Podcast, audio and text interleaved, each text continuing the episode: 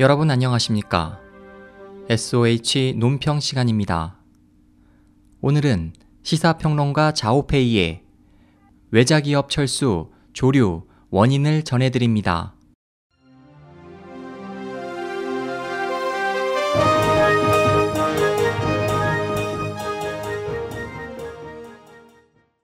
지난 5일 일본의 시계 제조기업 시티즌이 갑자기 중국 생산 기지를 해체했다. 전날까지도 정상 출근을 했던 수천 명의 직원들은 갑자기 해고의 위기에 직면했다.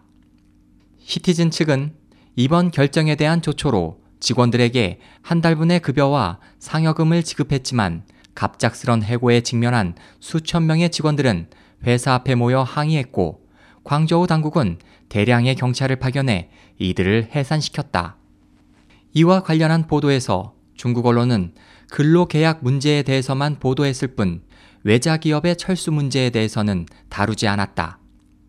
관련 기사에 따르면 시티즌이 2015년 전후 최초로 철수한 해외 기업은 아니다.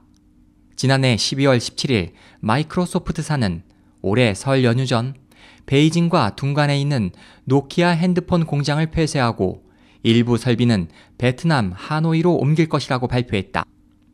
현재 많은 일본 기업들이 중국에서 철수하고 있다.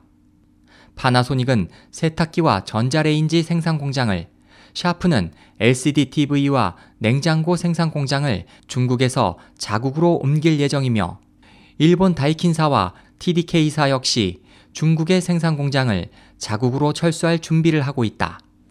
이 밖에 유니클로, 나이키, 폭스콘, 푸나이 전기, 클라리온, 삼성 등 세계 유명 기업들도 동남아와 인도에 생산기지를 설립하고 중국으로부터의 철수를 서두르고 있다.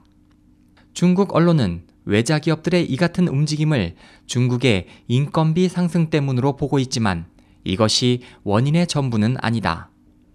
중국은 지난해 기업에 대해 반독점 벌금을 부과했는데 그중 외자 기업이 많은 비중을 차지해 일부 언론은 당국이 외자 기업의 자산을 전부 삼키려 한다고 지적했다. 지난해 9월 말 중국 국가발전개혁위원회가 12개의 일본 기업에 벌금 12,354억 위안, 삼성 등 6개 LCD 패널 기업에 벌금 3.53억 위안, 외국 분유 사건에 연루된 기업에 벌금 6.7억 위안, 제일과 폭스바겐에 가격 담합 벌금 2.48억 위안을 부과하자 예년보다 많은 외자 기업이 철수를 서두르고 있기 때문이다. 중국의 개혁 개방 이후 장기간에 걸쳐 외국 투자 기업을 유치할 수 있었던 것은 당국의 정책이 아닌 중국인 때문이다. 고생을 잘 견디고 근면한 중국인들의 장점이 안정된 기술 노동자가 필요한 외국 기업과 잘 어우러져 중국이 세계적인 경제 대국으로 급성장할 수 있었다. 그렇다면 중국 공산당은 어떤 역할을 했을까? 만약 중국에 공산당이 없었다면 중국은 훨씬 일찍 부유해졌을 것이다. 중공은 1949년 중국을 점령한 이후 지주, 자본가, 지식인 등 주류층을 학살해 자아 혁신 능력을 말살했고 혁명을 수출해 전 세계로부터 고립을 자초해 중국을 빈곤에 빠뜨렸다. 중공은 현재도 중국의 진정한 발전을 방해하고 있다. 중공의 맹목적인 GDP 발전 추구는 자원을 고갈시키고 토지와 공기 등 환경을 심각하게 오염시켰다. 해외로 수출되는 중국의 농산품도 오염 문제로 한국에서 반품되고 있다.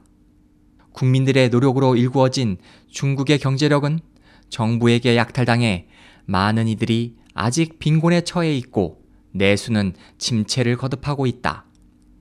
현재 중국에서 진행 중인 외자 기업들의 탈출 움직임은 중공이 중국 경제에 준 피해 중 빙산의 일각으로 중공을 제거하지 않으면 재난은 없어지지 않을 것이다.